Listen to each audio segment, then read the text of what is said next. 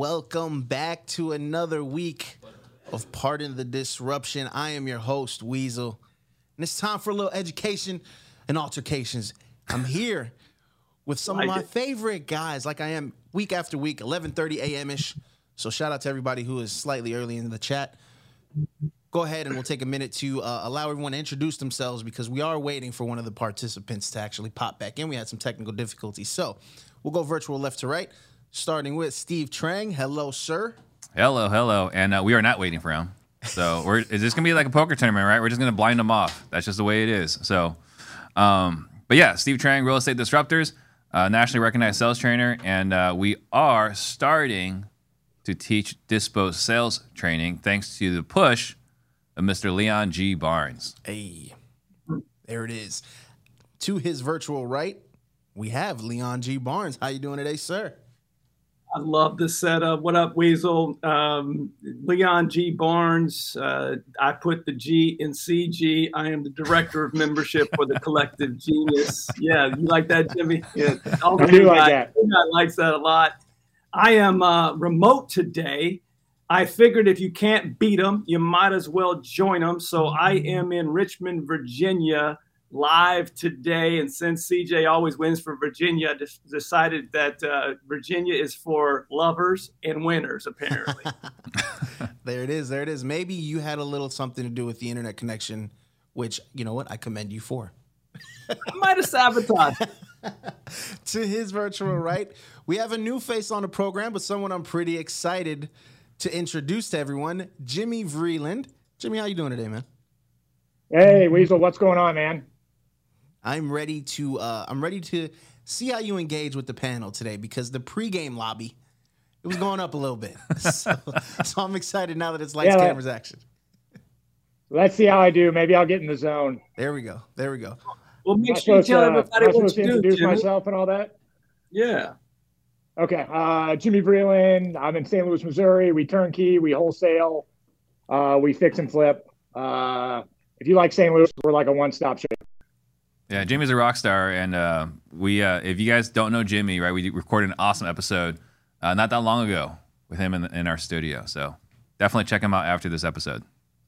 There it is. Definitely a little tougher than most everyone else on this panel. The guy just was rolling, doing some MMA stuff right before this. So I would bet on him if we were fighting for sure. I take him. I take Jimmy. Okay. It's a good Thursday, Leon. You get a roll in, get a text to come on Real Estate Disruptors. It's a good Thursday. There it is. It's favorite day of the week. It's favorite day of the week. As always, you know why it's the favorite day of the week? Because we're going to ask you guys a series of 5 questions. We'll give you 45 seconds to answer each in your own opinion, and then we'll open up the floor for a little bit of disruption. Shout out to everyone that is in the chat right now. We see Deandra. Good afternoon, guys. Good afternoon to you as well. The Giving Flowers podcast. I thought that was Led Zeppelin, so we're starting the rising early. All right. We will have CJ joining us in a few minutes, too, while he gets his setup going, but you know, we know how the point system works here, so we're going to go ahead and just start right now and give you guys some early points. So, question number one, if you guys are ready, let's start. Let's go. Yeah, yeah. How would real estate be affected if the United States entered a global conflict? Steve Trang, let's start with you. Your 45 seconds. Well, I think it's interesting to see what's going on in the world today, right now, even though we're not actually entering a global conflict. We're just kind of do it, you know, by proxy. I think if we were to enter a global conflict, there'd be more uncertainty, and uncertainty is just a stagnant market. So I don't think prices are going to go up or down. I think there'd just be fewer people moving. So I don't think it's going to affect pricing. I think it's just going to affect volume, which I don't know how much lower volume can go, but you know, I think we're about half as where we were last year. But yeah, I think if we entered a global conflict, maybe we even go a little bit lower in activity, but I don't believe it will affect the housing market as far as values. Okay. All right. And you were under the 45 seconds. Good job. Leon, let's go over to you. How would real estate be affected if the United States entered a global conflict? Weasel, I like how you gave the boss man a good job on that. Just a little pat. Very nice. Like we all need love. Just because I'm a psychopath doesn't mean I don't have feelings. Every once in a while, Steve actually accepts it. Not most times, but global unrest, my answer is simple. global unrest makes everyone nervous, scared, and hesitant. And when you have a nervous, scared, and hesitant market or markets, people stop investing, people stop using that extra money on other things. So it's just, like to Steve's point, he did say that, you know, it may not affect prices because we're about as bottom in some markets like Phoenix where you guys are, not necessarily bottom, but as low as they've been in a very long time. The other part of this is supply chain. As a flipper, Jimmy will be able to speak to this as well. Supply chain issues is the biggest worry I would have as someone that buys, fixes, and holds assets. All right, perfect timing. Everyone's sharp this AM. I like it. Jimmy, let's go. Jimmy? Let's go over to Jimmy. Let's see what do you think about how real estate would be affected if the United States entered a global conflict? I completely disagree with Steve and Leon. As long as it's not a global conflict where we're like throwing nukes at each other, you know, soldiers and bombs and everybody costs money. So what the government will need to do is print money. So if we entered a global conflict, as long as it was limited, such as our conflicts in Vietnam, Afghanistan, Iraq, the government would be forced to lower interest rates again. It would be game on again in the real estate industry, even though it's still kind of game on. But interest rates would have to lower. People would flood to hard assets. So they go to gold, silver, and bullets, and then the next closest hedge to those hard assets that actually cash flow is real estate. So, and then little history lesson. How much time do I got left? 2 seconds. All right, the little history lesson. Real estate blew up after Vietnam. After we won Midway, the stock market and real estate blew up in World War II. The reason 2008 happened was because 2001 happened because we had to go into global war on terror, had to lower interest rates to pay for the wars. So I would like to somewhat respectfully disagree with both Steve and Leon, but if we went into a global conflict, if we weren't throwing nukes at each other, it would be just like COVID where it would be off to the races because of low interest rates again. That was very nice of you, Jimmy, but we don't need to respectfully disagree in here. Yeah, never waste a good emergency, Steve.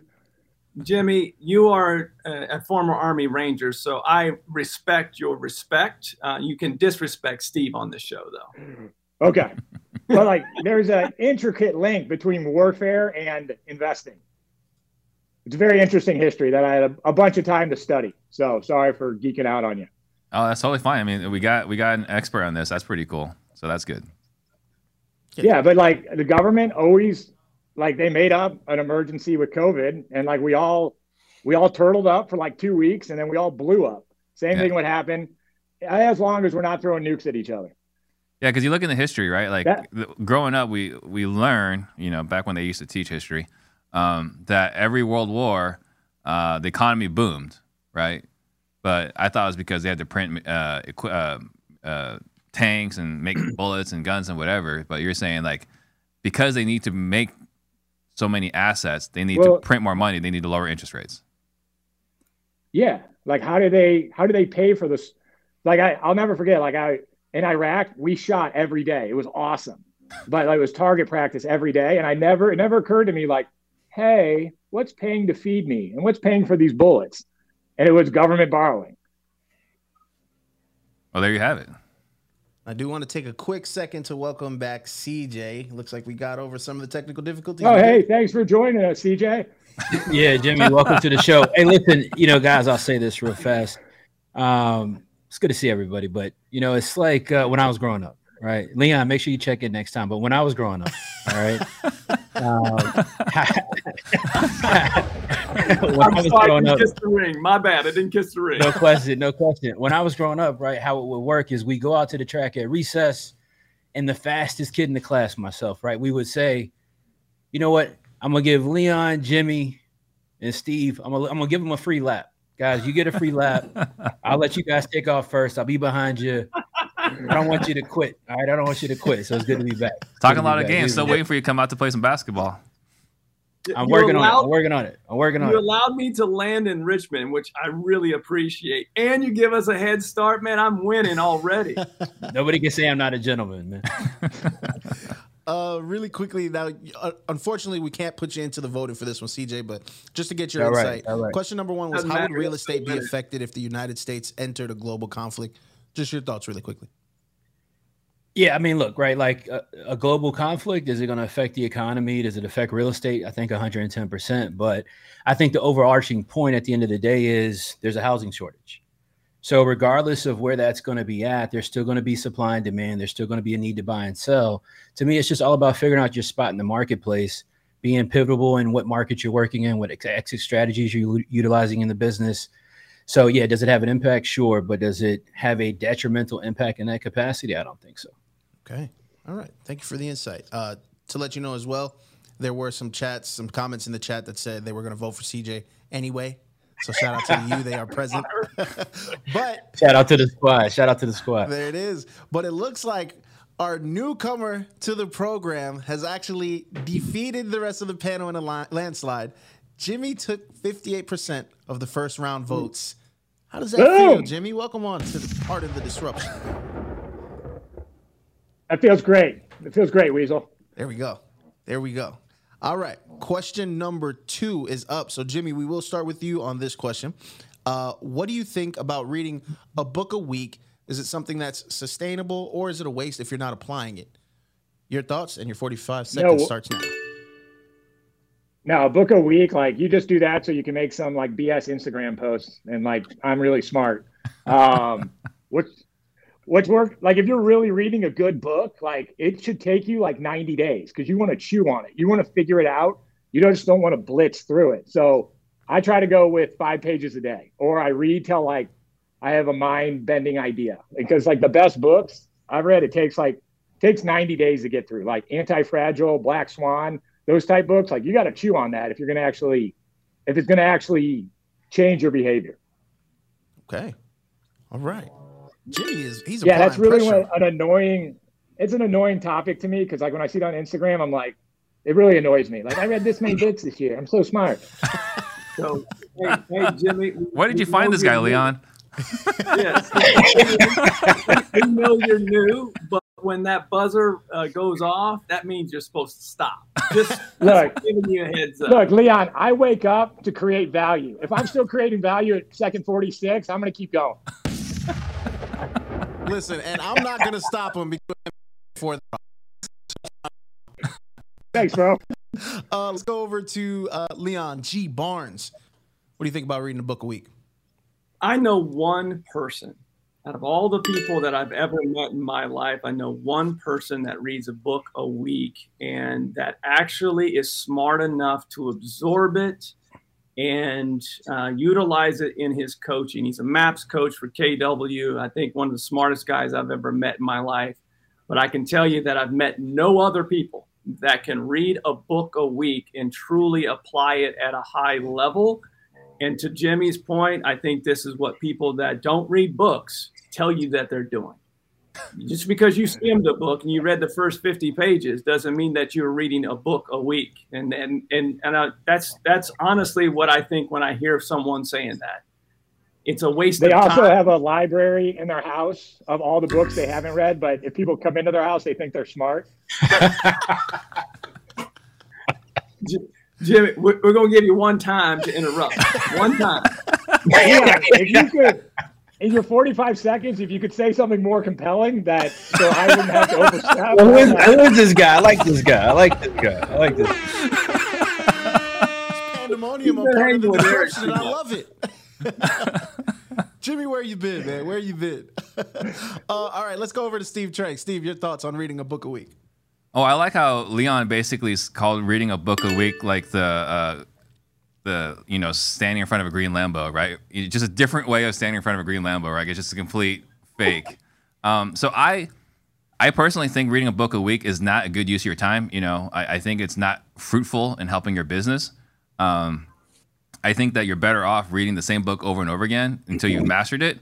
It's not a discipline that I maintain very well, just to be completely honest with you. But, you know, I read 100 books at some point in my career, and then I went back to Think and Grow Rich again. I would have gotten more value reading Think and Grow Rich 5 or 10 times versus reading 100 different books, right? So I think what's really critical is not just reading the book, absorbing the book, and applying the book. And that is the part where a lot of people miss it, right? Reading just to read is just a different form of entertainment. You got to apply it. You got to absorb it and apply it. Okay. And CJ, let's go over to you to bring it home. Yeah, who made this question? Ty Lopez or something, man? Like, look, nobody's reading a book a week.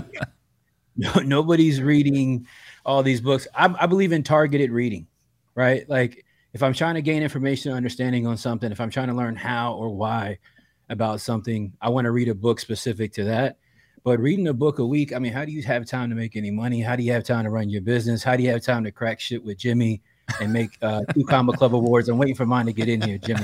Like, I mean, look, at the end of the day, nobody's reading a book a week unless they're selling you something and telling you this is what happens if you read a book a week. You get a Lambo and a Two Comma Club award and whatever weird belt Cava's got on the wall in his office. How about that? All right, the floor is open. Well, I brought this up because, you know, you see this, you know, on Instagram, you see this on Facebook, you see people promoting, right, and reading a book a week. So I brought it up because I wanted to get some perspective from everyone else, because maybe someone was going to make a really good argument for it. I was hoping.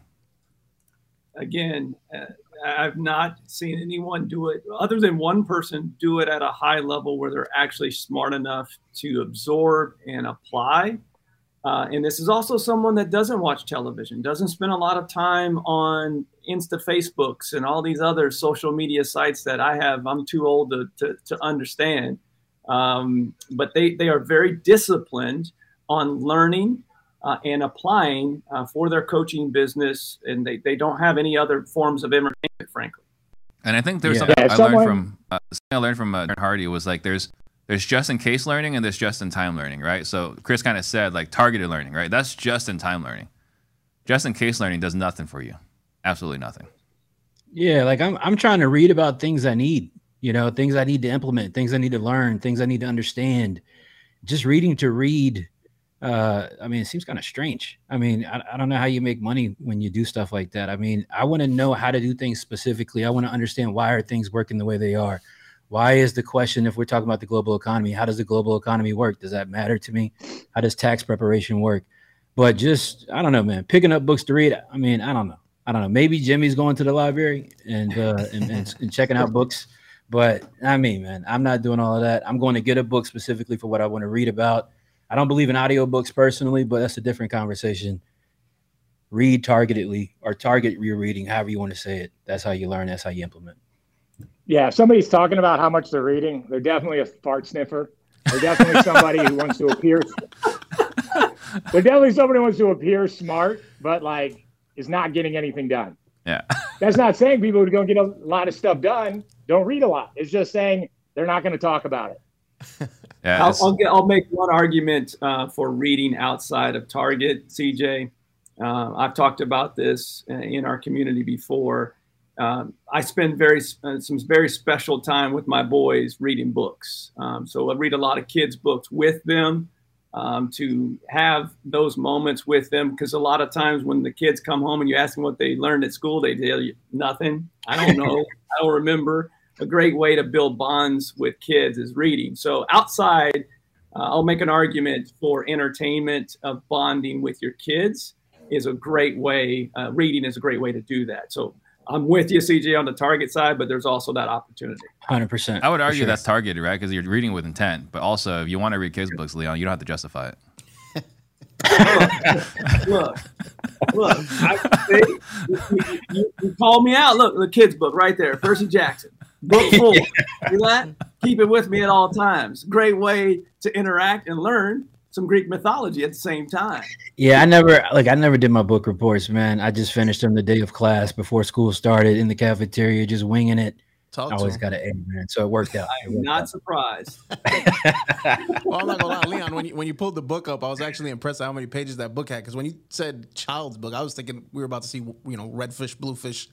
Yeah, he's talking about a kid in college over there, man. Hey, wait a second. Hey, as my boy Eric Brewer says, there's levels to this. Hey. There's levels to kids' books as well. This is 10-year-old reading right here, my friend. I think just to add to what Jim was talking about, right? If they're telling you this, is they're telling you for a reason. It's kind of like the guy tells you he does CrossFit, right? Like it's just another way to brag. I let everyone know you do CrossFit. You gotta let everyone know you do vegan, right? Yeah, it's like, why are you doing CrossFit? You don't look like you work out. You're vegan, but you don't look like you're in shape. What's going on? You're reading books, but you don't know anything. Like, what's happening? Kind of like when you see guys like Steve Trang showing you videos of him working out with his trainer playing basketball in the morning to get better. It's like, well, you don't have a jumper. What's going on? Walked right into that one, Steve. He's gonna get fouled a little extra love next time. All right, the voting has closed for question number 2, and it looks like Steve and his non-jump shot having self has won. Congrats, boss man. How do you feel about getting your first early victory? Feeling good, feeling good. I feel great beating CJ straight up, so it feels great. All right, question number 3, Steve. We're going to start with you. Are we in a balanced real estate market? Please explain why or why not. Your 45 seconds started. Man, it's really tough to say because I really do think this is market specific. So in the Phoenix market, Phoenix Metro, we are in a balanced market. You know, the supply and demand are exactly the same. They're both low, so that's what's kind of odd. You know, they're both well below what's normal, but supply and demand are even in Phoenix Metro. But man, once you get outside Loop 101, it's a disaster, right? If you the whole idea of drive till you qualify or drive until you can buy, that did not exist for the last 3 years. Right now, it's back, right? I mean, we're seeing the outskirts just getting absolutely crushed and demolished. And I actually had someone send me a deal like, "Hey, Steve, you think the market's doing it right? You should buy this house." I was like, "Okay, tell me about it." So I get some Buckeye. I'm out. I'm out. I already know. I've seen this movie before. The last time we had a recession, the outskirts just got demolished, and I think every market is going to be experiencing that. Okay, let's go over to CJ. Are we in a balanced market or not? No, I don't think we're in a balanced market at all. Look, so I wrote a couple of stats down real fast. Like current national average days on market, 19 days, 70% sold in less than 30 days. There's 3 months of inventory. You want 6 to 12 months of inventory. So in effect, we still currently need housing. I think there's certain pockets, like Steve is saying, right, that are being more adversely affected than others, but there's still a need for housing in a lot of locations. There's still people seeking out housing. I had a conversation with my students yesterday about, you know, congregating around places with military bases. I'm here in Virginia. Think about 757, for example, multiple military bases. People are getting orders every single day to come in, to come out. So you just got to think outside the box a little bit more to get to the places that you want to go. But no, I don't think the market's balanced at all. Okay. Jimmy, your thoughts? In the Midwest, not yet. I think we're still in a little bit of a gap between what the asset's really worth and what the seller still thinks it's worth. And then, you know, I agree with CJ, we're still seeing an inventory shortage. So it's not as bad as like last year when you go on an appointment and the seller thought they were selling the Taj Mahal. They're starting to get a little more realistic, but I don't see most sellers getting really realistic till say December this year. But so what I'm seeing in the Midwest is no, we are not in a balanced market. Okay. All right. And Leon G. Barnes, bring us home. So I'm always looking at a perspective of nationwide, and everyone touched on this on local markets. From a nationwide perspective, the definition of balance is the distribution of weight so that things remain upright and steady. There's nothing steady or upright about a nationwide perspective of real estate right now. You know, the conversations that I'm having on our weekly calls within our community, every single person is different. You know, you'll have someone in Kansas City, days on markets have gone to 90 days, but ARVs have remained pretty solid, right? But they're just taking longer to sell.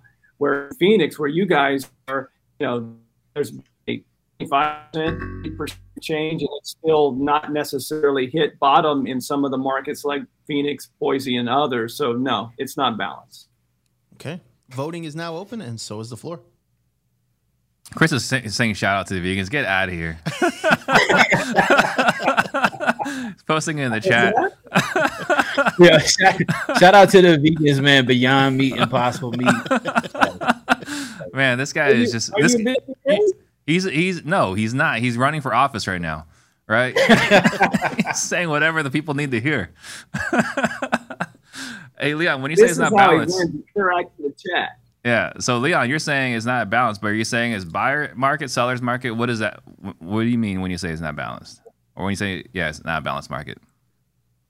Well, there's, look, I mean, there's all different types of things that I'm looking at from a nationwide perspective. From a seller's perspective, obviously it has changed dramatically. And from a buyer standpoint, obviously they've gone from 3% interest rate to 7%. So you do have, it's more of a buyer's market than it is a seller's, but there's no balance across the board on anything that I'm seeing. Yeah. I think something to consider too, right, is like if you've got national home builder production essentially coming to a halt, right? They account for a large portion of the inventory that touches any type of any metro market. They account for a large portion of inventory. You know, those people still are going to be seeking housing somewhere, right? Like here in Richmond, tons and tons of builders here locally have essentially called a pause. They're calling it the great pause. And so I think there's still opportunities. I just listed a house yesterday. I haven't talked to my agent, so I don't know if we sold it or not. If he's watching, send me a text, man. Send me a text. But, you know, hopefully we get it sold pretty fast. But when I listed last week, man, it flew off the shelf. So I think there's still opportunities there, but I think it's about having balance inside of the market. I think it's being aware of what price points make sense. And I think everybody needs to start looking at their business a little bit more macro, right? Like it's not just, hey, any deal that comes across my desk, if it's got equity potential in it, I want to pick it up. I want to flip it, et cetera. It's more for me right now, what are the price point pockets within the submarket, right? So what submarkets within the market are actually moving and transacting right now? Here in Richmond, under a price point of $250,000, it looks really good right now. Stuff's flying off the shelf. If you go up to $350,000 right now in Richmond, it doesn't look so good. So you got to really go ahead. I'm sorry, CJ, but no, I want to add that mid-luxury, right? That market right now across the U.S. and it varies. And Phoenix is different than or the mid above 300 in his marketplace, where it's that buyer that extra 3-4% really affects. But anything that's median or below, yeah, I'm selling those all day or still holding those assets. So from that standpoint, yeah, you can still move properties and you can still do the business, but it's just tightened. And like when the first-time home buyer decides to buy, they're going to buy. Now they're buying. They don't really care about the interest rate. Like they're millennials, so I'm not really sure if they're smart enough to understand how it affects. But well, they're going to buy a smaller house now. They're still going to buy. They're like, oh, I got my Chihuahua, and I got to have my fenced yard for my Chihuahua, and I'm living the millennial dream. I don't care what the interest rate is.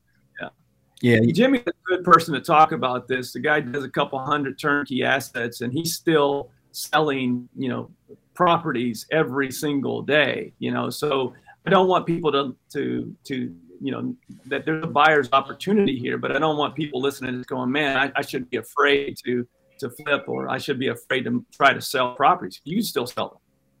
Well, from the investor perspective, I still think the rents are unbalanced. Like, best thing for investors right now is the next 2 years, prices level, drop 5%, and then rent. I don't see any force that allows rents to come down. So we are still seeing rents come up, which is very interesting. Well, I mean, especially to CJ's point, builders are pausing.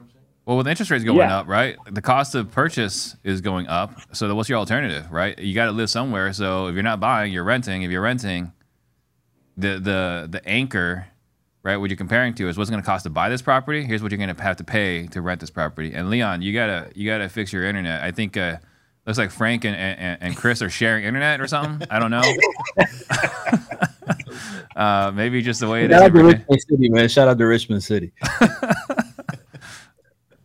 The voting is currently open. It looks like just half of the amount of viewers in here are voting. So please make sure you vote right now for who you thought won that. They're that voting question. For the politician. This is ridiculous. They're voting. Yo, shout out to the vegans, man. Shout out to the vegans. Are you a vegan, Chris? Nah, part-time. Only on Wednesdays, Jimmy. Only on Wednesdays. I can't stand that people are vegan part-time. You either do and go hard. Like, that's a bad idea, but at least I can respect your dedication. That's fair. Look, Jimmy, I've been reading books. Your proteins to get into your, you got to get that protein into your brain, man. The voting has closed. It looks like CJ is finally on the board. He took 66%. It may or may not have been the vegan remarks, but it doesn't matter. The point is there. CJ, you're on the board, and how do you feel? Man, I feel good, man. It's good to be back, man. And Weasel, remember what I said. Sometimes you just got to give a lap to take two, man. That is. That's all. There it is. Well, this will be a very, very interesting fourth question because we got a three-way tie, 1 point apiece for Steve, Jimmy, and CJ, and Leon's still yet to get on the board. But I got faith in you, Leon. I may or may not slide you a few extra seconds on this next question. With that being said, we'll start with CJ, last round's winner. With the interest rates affecting residential real estate, do you think they're also affecting commercial real estate? Your 45 seconds. Yeah, 1,000. Yeah, 1,000%. You know, I think what we're seeing right now is this dynamic shift of, like, I have conversations with people who do multifamily, and they talk like, because you plan so far in advance for a multifamily project. So the people that are currently in a spot where they're going to potentially need to refinance, people that are in a position where they've been planning a development project for 1, 2, 3 years that now they were anticipating being able to start at this time, that has real cause and effect, right? Like if you look at how a commercial loan functions, especially a construction loan that's transitioning into perm, if I'm in multifamily right now, I'm definitely going to have some pause for concern because the percentage of interest on 10 million or 5 million or 1 million is drastically greater than it is on $100,000. So I think people that focus specifically on multifamily, especially new projects, they've got a lot of thinking to do in this moment, 110%. Okay. Steve Trang, your thoughts? All right. So historically, what we've always seen is that the commercial market follows the residential market. So if residential does well, commercial does well. Residential goes down, commercial goes down. Now, for me, the biggest concern is interest rates, right? Every time the Fed bumps the rate, this is directly affecting the amount of money or the terms that someone can borrow at. And unfortunately, what you can borrow at and the cap rate, which is how you value a property, are very much correlated as far as I understand. So if interest rates are going up, the cap rate, the return on investment has to go up. And if the return on investment has to go up, the only way to fix that is to lower the value of the property. So if you buy a property at 4% or you buy a property at 8%, it's literally a 50% difference in value. So I don't see how the commercial market does not get dramatically affected by everything going on with the Fed. Okay. Leon, your thoughts? No audio. Oh, no audio, Leon. Don't worry. I won't start the clock. We'll give him a couple seconds. He's on mute. You got to log out, log back in. Go to Jimmy. Let's go over to Jimmy. Yeah, let's go over to Jimmy. Jimmy, your thoughts? Yeah, Steve. I mean, I wanted. It's your podcast. I wanted to do my best to, be a professional and be here and make sure my internet works and my audio works. But yeah, that's just me.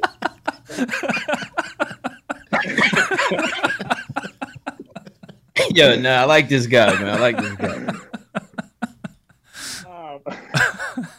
Yeah, I mean. Cap rates for multifamily sucked before the interest rates went up. So I'm assuming cap rates really suck, which to me is another reason I'm bullish on single family.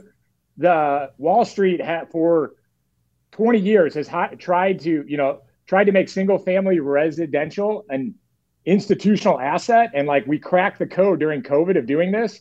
And this is going to put more pressure to get single family real estate to be a what do you call it? A more sophisticated asset. So an asset class. Cap rates are, yeah. Cap rates already sucked with low interest rates. Now they really suck. That's good for us, the single family people. Like they're trying to figure out how to make this an institutional asset. Perfect. On spot. 45 seconds. Jimmy's coming in here like he's a vet. Internet working. I'm just trying to be a professional, Weasel. You know, I get invited by a friend on their podcast. I try to respect them.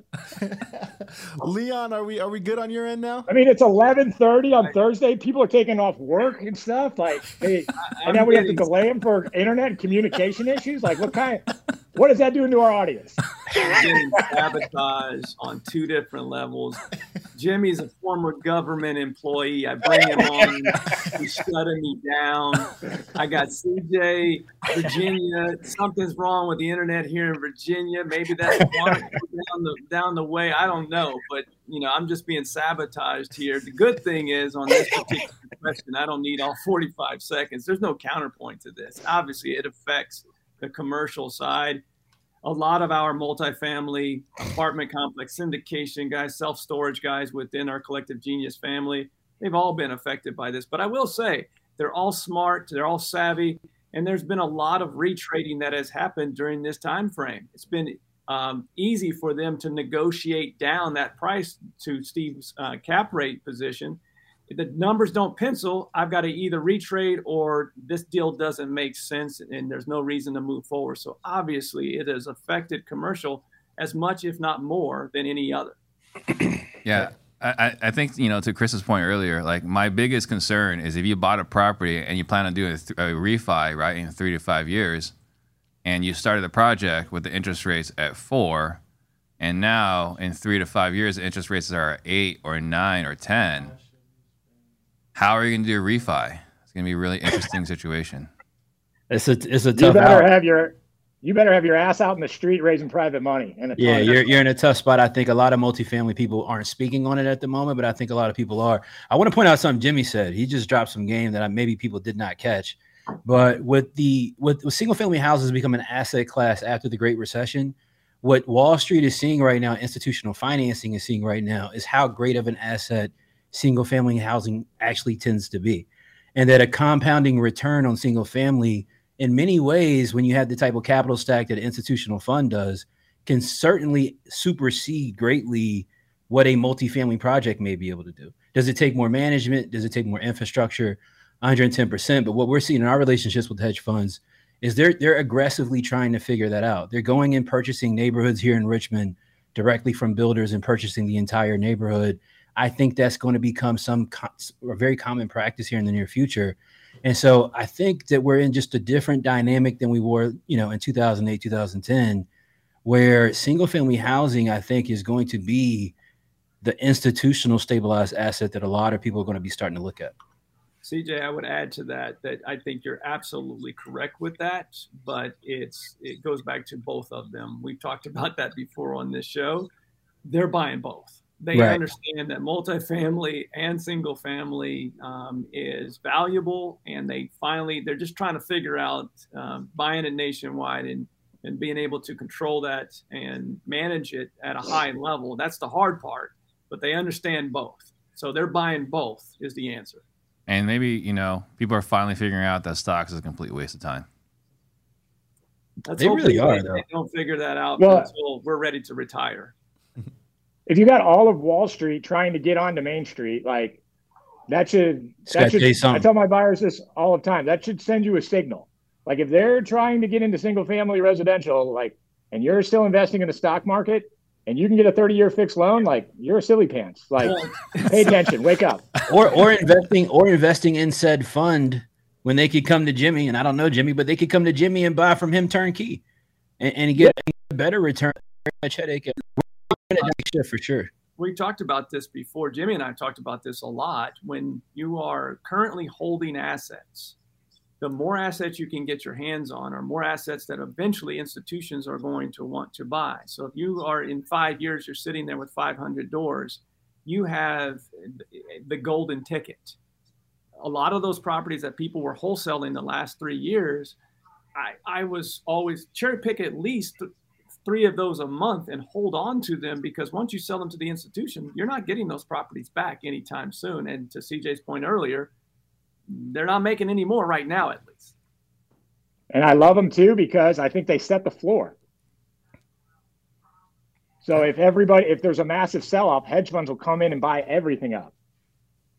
So one last thing we've learned from this particular question is that Jimmy watches a lot of Buddy the Elf, because he gave us a silly pants. So we're just going to name Jimmy Buddy the Elf. In his defense, I thought it was a Blues Clues reference. In his defense, he asked for the what is he allowed to say and not allowed to say respectfully prior to the show. You know, a good "Hey, you're a silly goose" plays better on a family podcast than like an MF. We're going to need Pardon the Disruption after dark, because I want to hear the uncensored version. Oh, we would have some fun with that. I mean, hey, listen, you're 2 for 2. Fart sniffer, silly pants. Like I'm all in. I think Jimmy had a show. Was it Entrepreneurs After Hours? What was the name of that show? Oh, it was Entrepreneurs Drinks.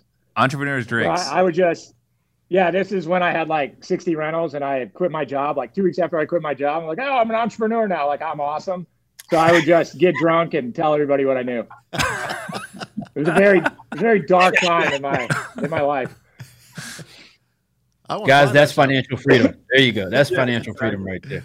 The voting is still open right now. We actually have a two-way tie, so let's allow some more time to go through so we can clear up this tie right now between CJ and Steve.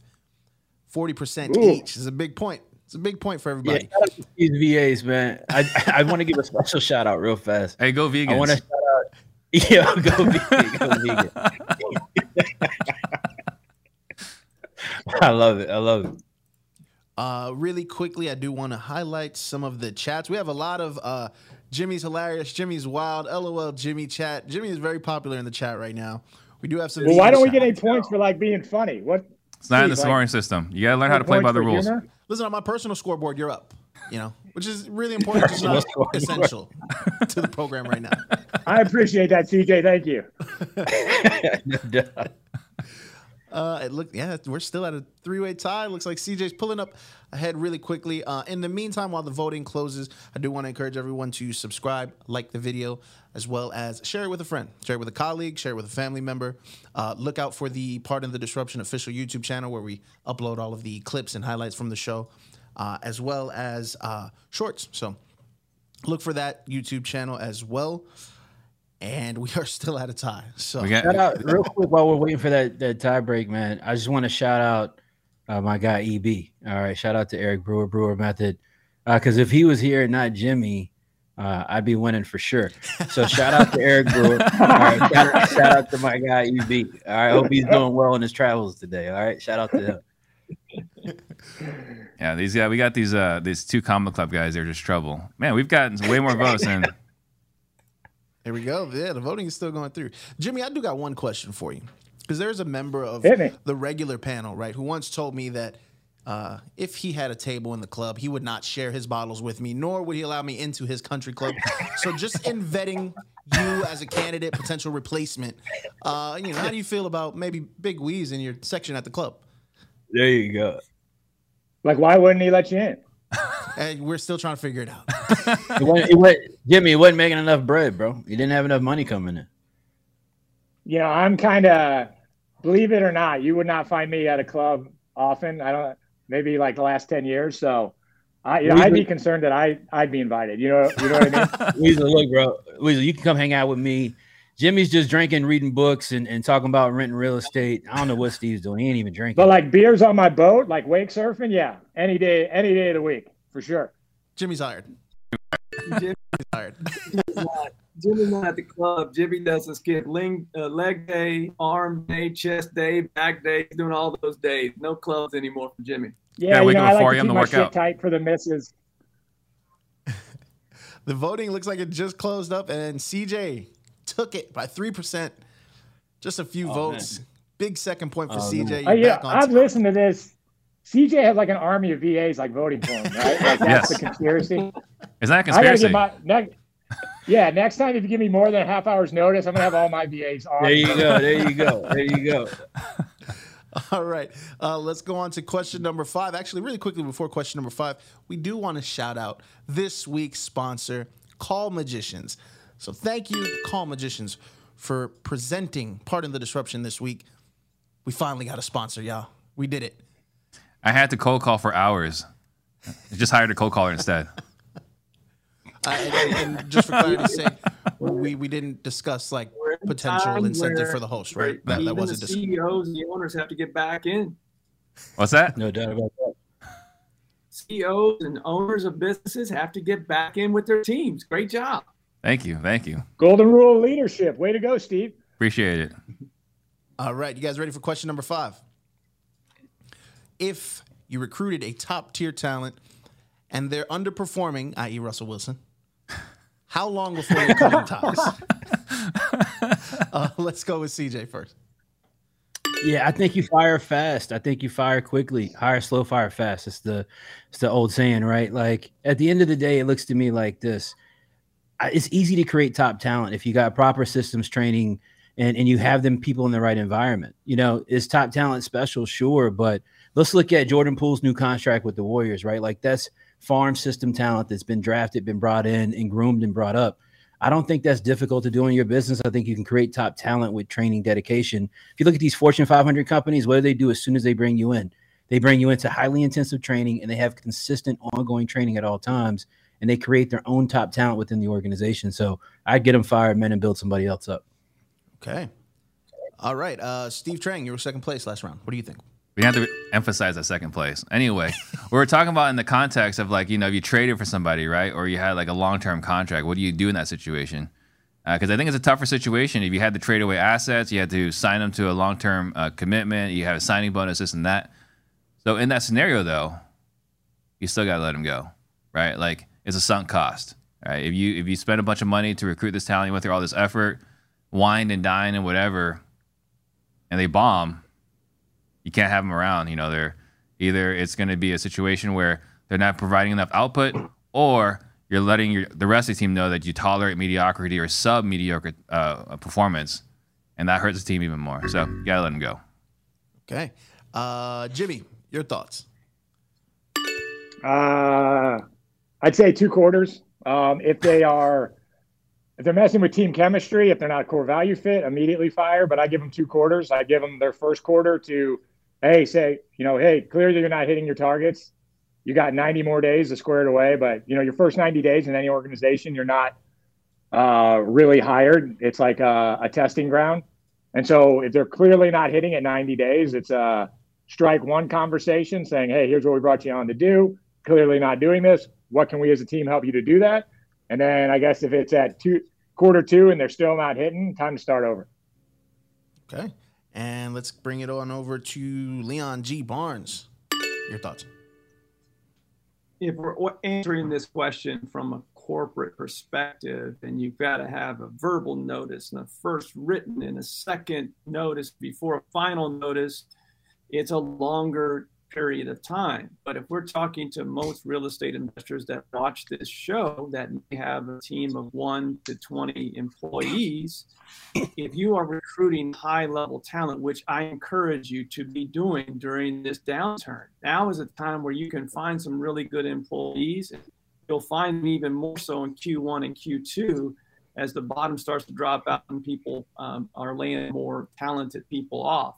But I am a firm believer, having managed for a very long time, that within a 90-day time frame with these two things, training and proper onboarding, say that again, proper training and proper onboarding, that within 90 days, no matter who you bring in, how talented they are, you will know. If we're talking about from a real estate investing perspective as a business owner, you'll know within a 90-day time frame. Okay.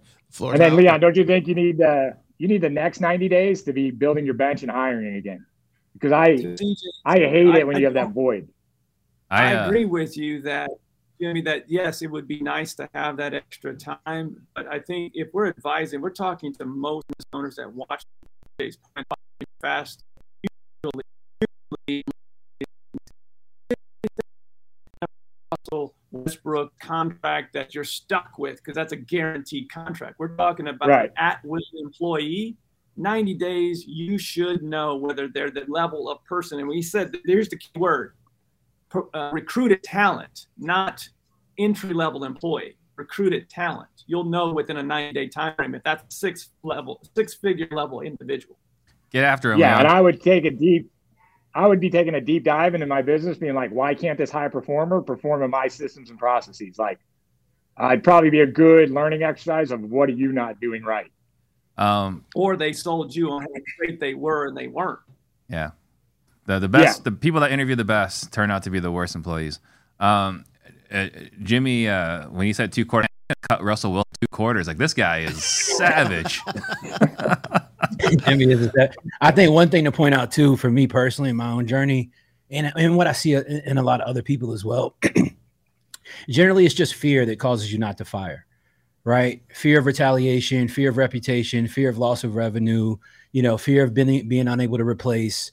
And so you get stuck in this vortex of trying to work with somebody, trying to get somebody on the same page and yada, yada, yada. I think getting somebody out the door is just really critical, because look, if I need somebody to learn sales, I'll send them to Steve. If I need somebody on my team to learn how to properly pitch and evaluate and facilitate a turnkey rental opportunity, maybe I'll send them to Jimmy, right? Like, you got to be able to move people in the right way to get them to where it is that you need them to go. And you got to get people out the door quick. And I think if you address that from the beginning, look, I'm going to give you every resource, all the training that you need. If I give you all of these things, we will both know if this is the right fit within in the first 3 months. And if it isn't, then, you know, it's not on me, it's not on you, it's just not the right fit. If you set the proper expectations, especially with recruited talent, I'm not going to allow you to live. You know, I heard someone say this, it may have been Charles Barkley. I'm not paying you for what you used to do. I'm paying you for what you're doing right now, right? And I've given you all the resources. I need today performance, not past performance. Okay. All right. The voting is open right now. Currently in the lead is CJ, but Jimmy is right behind him. He's right behind him. He's on his tail. So we'll give a few minutes. Well, and then also, you know, if you're new to this hiring game, you got to set that other expectation that, hey, these first 90 days are a trial period that you like us and we like you. And then we're definitely going to review this in 90 days. Yeah. I think too, right? Like when I was a kid and they bring you into the principal's office and then they're telling you each week, like, hey, you did this, like it's on paper. Right. And so then 3 months later when they say, hey, CJ, look, like we gotta put you out for a week at least, bro. Right. Like I'm not shocked at that point. Like I got the paper going home for 4 weeks prior to that. Like I know I was messing up. So I think it's the accountability piece that means something as well. It's one of the hardest things for most business owners to do. Yeah. And then I love the new age, keeping people accountable. All you do is say, hey, why are you here? What do you want? And then you write that down. And then you say, if they're not hitting it, you'd be like, hey, remember when you told me you wanted this? Do you still want this? Like, you're not doing what you need to do to get there. Like, what can I do to help you? And then you're right, CJ, like 4 conversations like that, like the person will start looking. Right. No doubt. Like, you're not going to have to fire them. But I love holding people accountable like that. You don't have to fire if you set proper expectations. You talk them out of the job more often than they quit. Yeah, I'm not seeing a lot of questions here in the chat, so we still need a 6th question. Hopefully, the audience is paying attention here. We do have a 6th question, and we did have some questions submitted earlier in the chat. So thank you for everybody who was submitting questions. We do see those. We potentially will use some of those questions on the next program as well. So thank you for everybody who was submitting questions. Please continue to do so. We are waiting on the voting for this last question to announce a winner, and then we will continue. So yeah, my fault if anybody had any other closing statements that they wanted to make. Sounds like we're good. Well, I mean, cut Russell Wilson, cut Russell Westbrook. Just get rid of all of them. Oh, there was, listen. Oh, I'm sorry. Go ahead. Weasel. Nah, listen, Russell Westbrook, Russell Wilson, just call me LeBron of the game, man. That's all you got to stop. Do, right? Talk's a big game for someone that's never played basketball. Never? CJ never played ball? Man, I've been hooping, man. Steve's going to see soon, man. It's all Dubs over here, man. The Giving Flowers commented and said, man, come on, why not say Baker Mayfield for the question instead of Russell Wilson? It's because we were discussing top-tier talent. Yeah, that's got to be Baker Mayfield. That's got to be Baker Mayfield himself watching the program. We're talking about former MVP. Well, right. It looks like CJ took that round. 40% of the votes went to CJ. So another point for Chris Jefferson, sir. Going into question number 6. Are you ready for this last question? Let's do it. Let's do it. All right. How would you spend 24 hours if you had a 9-to-5, but were looking to eventually go full time into your own business? Time starts. So, yeah, I'll jump in. So I never had a 9-to-5 per se. I've had a 3 to midnight. And so I know for me, when I worked 3 to midnight, my life revolved around real estate. I stopped going out. I stopped going on dates. I stopped hanging out with my friends. I sacrificed everything for what I said that I wanted. And so in the capacity of being able to do that, I would go to sleep. As soon as I got off work, I'd get home. I'd go to sleep. I'd wake up 6, 7 o'clock in the morning. At the time, there was no YouTube videos. There was no free content all over IG, free Facebook groups. I would get up and I would get on Bigger Pockets and I would learn. I would just read and I would learn. And I did that until it was time to go implement. And then I would implement and I would be late for work every single day. I'd leave at 2:42 every day so I could get to work at 3:05 before I got a tardy on my attendance sheet to get to work. And I started doing deals and I got the F out the building. And now I get to hang out with these guys all the time. There you go. There you go. All right. Let's go to Jimmy. What do you think? I would just accept, like most jobs, like you got to work 8 hours. You got still good, another good 4 working hours. And so you just discipline yourself to work 4 hours on whatever your side hustle is. It's not that hard. And I know you could be like, oh, I got the wife and kids. Well, like kids, my kids are like 11 and under. They go to bed at 8. So you can still hop on and stay up till midnight. And then just remember, sleep's a crutch. Like if you really want to do this, like you just won't sleep and it's not that big a deal. Like you won't die. So the short answer is just accept that you're going to work 4 hours a day. Like I was like CJ, I was in medical sales. So I was in surgeries and I always would keep my hair really long so I could have wireless headphones in the hairnet and I'd be listening to podcasts and audiobooks while I'm supposed to be paying attention to surgeries.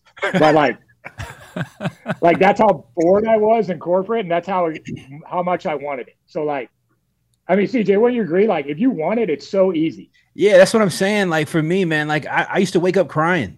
Like I wanted it that bad. And so when you really want something that bad and you mean it, you just go after it relentlessly and you're willing to sacrifice to get it. But like if you expect it to be like Fred Flintstone, like you hear the bell ring and you slide down the dinosaur and then you're just going to like play PlayStation the rest of the night, like won't happen. Exactly. Let's go over to Steve. Your thoughts? Yeah, I would say if you're working at 9 to 5, you got 2 different times that you can work, right? Like you don't have to wake up at 7 or 7:30. You can wake up at 5, 4:30, or 4, right? That's an option. So, you know, The Miracle Morning is one of the best books, I think, for, you know, the morning habits. So waking up earlier, you got time there. After work, right? When you're done at 5, get to work. Actually go prospect, go market, go do stuff. Now, one of the biggest things I see is when people are early parts is they're spending all this time learning, consuming content, right? And as a content provider, creator, like this might sound crazy, but you should limit your learning to no more than 30 minutes a day. I think that there are times, right, where you're constantly learning, constantly preparing and this and that. You just got to go do. Go make a mess. But go Steve, if I do that, I won't be able to do my post where I read 100 books in a year. Well, you'll still get to write it. Like we learned from Jimmy earlier, you don't have to actually read it. You just write it. So anyway, you don't have to be constantly learning, right? Just half an hour a day at most. The rest of your time going and applying, doing, executing what you're learning. Because there's things that you think you know, and you go do it and you realize what you knew was completely wrong. And the only way to get better is to actually go execute. Okay. Leon G. Barnes, bring us home. We got to teach the format of this show to everyone again. It's not back and forth until the end. Give me my 45 seconds back. So if I'm a 9 to 5er and I hear, I've got a lot of members of our community that started this way that are all grossing $1 million plus a year because they started out on their lunch hours making cold calls. Right after they got off on the way home, they made another 10, 15 calls on the way home, while at night watching YouTube and all the free resources to make me super dangerous that I become one of Steve's 100 millionaires. So the resources that are available today, there's a ton that are available to you. It's on you. I don't allow my kids to say the word can't for to it. The time available after those 8 hours. One little side hack, though, I would tell you that if you're someone that's sitting on the couch eating Cheetos right now, I would look into being an Uber driver and drive for dollars while I'm making money. It's your real estate potential portfolio and or getting into wholesaling because you're driving all day. You can be. Let me add other things here, right? You don't need more than 6 hours of sleep. Maybe you don't need more than 5 hours of sleep while you're hustling and grinding, right? So hey, I just fast. I don't need to eat more than once a day. Once a day. You don't need to eat as much as you think you need to eat. You don't need to sleep as much as you need to sleep. If you really want it, right? The question is not about what you want. The question really is what price are you willing to pay to get what you want? So just think about that. Shout out to the vegans. No, one thing I'll say too, I think people have to understand this isn't a fitted in thing. Like real estate investing, like this is a sacrifice career in many, many ways. And every day, so when we have this 24 hours a day, work an 8-hour shift. Hey, I got time with my family. Hey, I got time with my spouse. I got to watch Netflix. I got to do this. I got to do that. They're just trying to figure out how to fit it in. Right? Hey, when can I fit some time in the cold call? When can I fit some time in the text? When can I fit some time in the drive for this? And the reality of it is, at the end of the day, it's something that you got to integrate fully into what you have.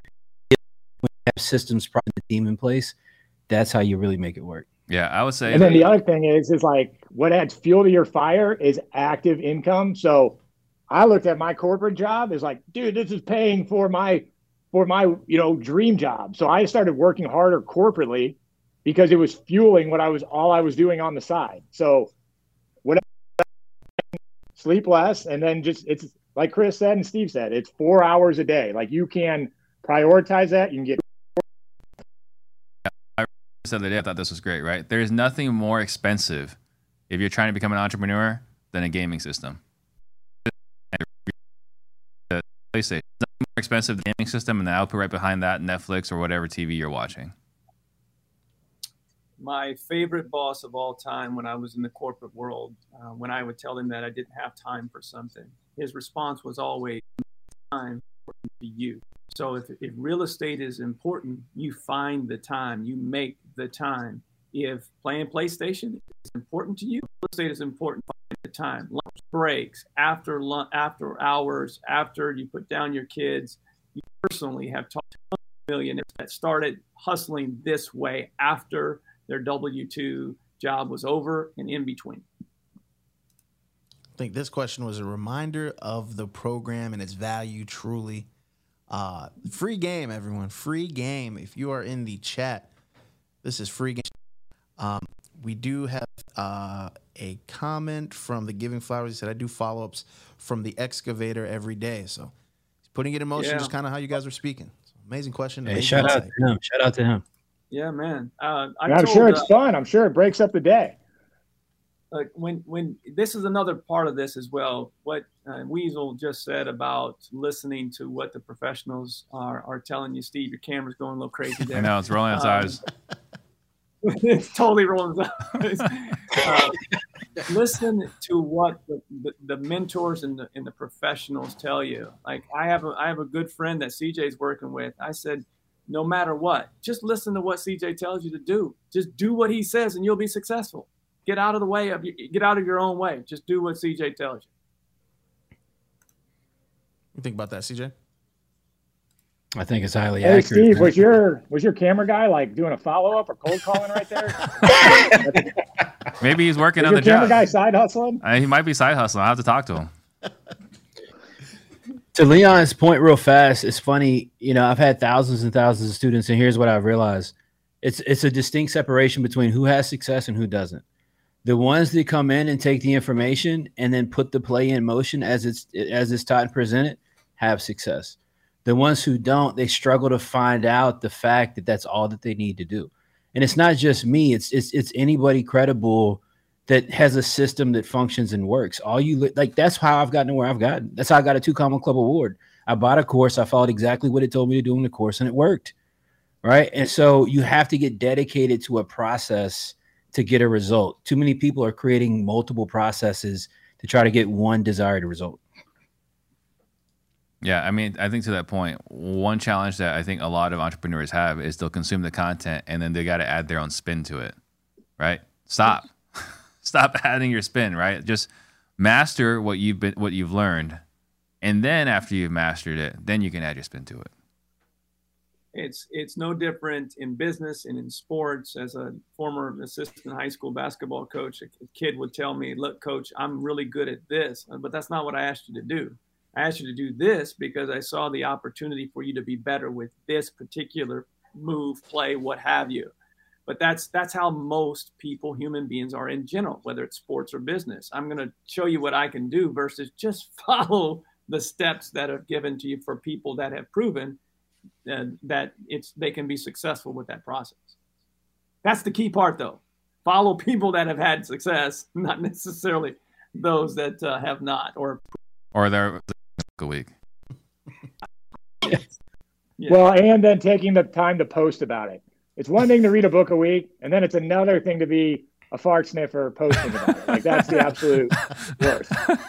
Hashtag fart sniffers in the chat, please. Run it up. All your like heavy readers, all your heavy readers in your audience right now are canceling us, Steve. That's right. They're probably associated with the vegans. There's some new hashtags created. The most famous one is "Don't be a Richard." You got at least 2 more from this. Oh yeah, for sure. We got more T-shirts we can make now, for sure, for sure. The voting closed with CJ just edging Steve on that one. So the champ this week, the champ with 4 points. He missed the first round. He puts you. I mean, honestly, notice. CJ, I'm new here. Like, you created some value, but not like winning by like 3 points. Like, let's be honest. Like, what's he doing to rig the game? Hey, Jimmy. First and foremost, man, I appreciate that. Welcome to the show. All right. Number 2, you'll learn pretty soon. I haven't met you before, man. It's great to meet you, but you'll learn pretty soon. You learn pretty soon. There's a couple new big dogs around, bro. That's what you figure out. Right? We'll figure it out soon. We'll figure it out like soon. We all just got into prison, and he's just representing, just puffing his chest over here. That dog, man. Sometimes there's a new dog on the yard, man. You know, that's just how it goes, man. Well, thank you, everybody, for tuning in, for submitting your comments, submitting your questions, for voting. I do want to take a second to let everybody sign off. Let's start off with Steve Trang. Yeah, I mean, thank you guys again for coming, you know, supporting and, you know, voting for CJ. We try to give as much value as possible. So, you know, and it's awesome that we actually got to have Jimmy here, previous guest on Real Estate Disruptors. I think he added some interesting flavor as well. So it was awesome, make it a little bit spicier. But yeah, you know, Steve Trang, Real Estate Disruptors. We're all passionate about helping you guys close more sales. And now that includes acquisitions and dispositions. All right, let's go over to clearly this week's fan favorite. Jimmy, go ahead and sign off, man. Oh, well, guys, thanks for having me on. I had a great time. This was awesome. And, yeah, if you guys are interested in that inflation-type stuff and the wars and everything, check us out on cashflowtactics.com. We got all kinds of videos about that interesting topic. There we go. Hopefully we get to see you soon again on the program. Leon G. Barnes, sign us off.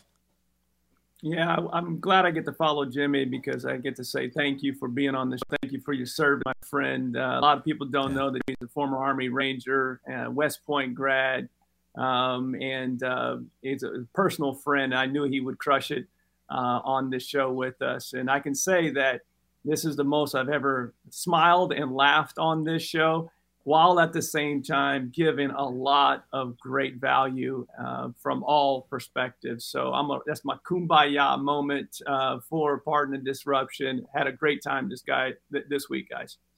Definitely, definitely. And the champ, this week's champ again, Chris Jefferson. CJ, sign us off. Yeah, Jimmy, I got to apologize to Jimmy first, I guess. I didn't know he was like a Terminator or something, man. So thank you for your service. All right. I was just kidding, bro. I was just kidding. All right. You're safe. I don't have time to go out to Virginia this week. All right. There you go. All right. Shout out to everybody, man. Shout out to the U fam. Shout out to everybody watching. Make sure you tune in. Make sure you like, share it. Tell somebody about it. Steve, Leon, it's always great to see you gentlemen as well. Much love to everybody. Definitely. Thank you guys again for your contribution to the program.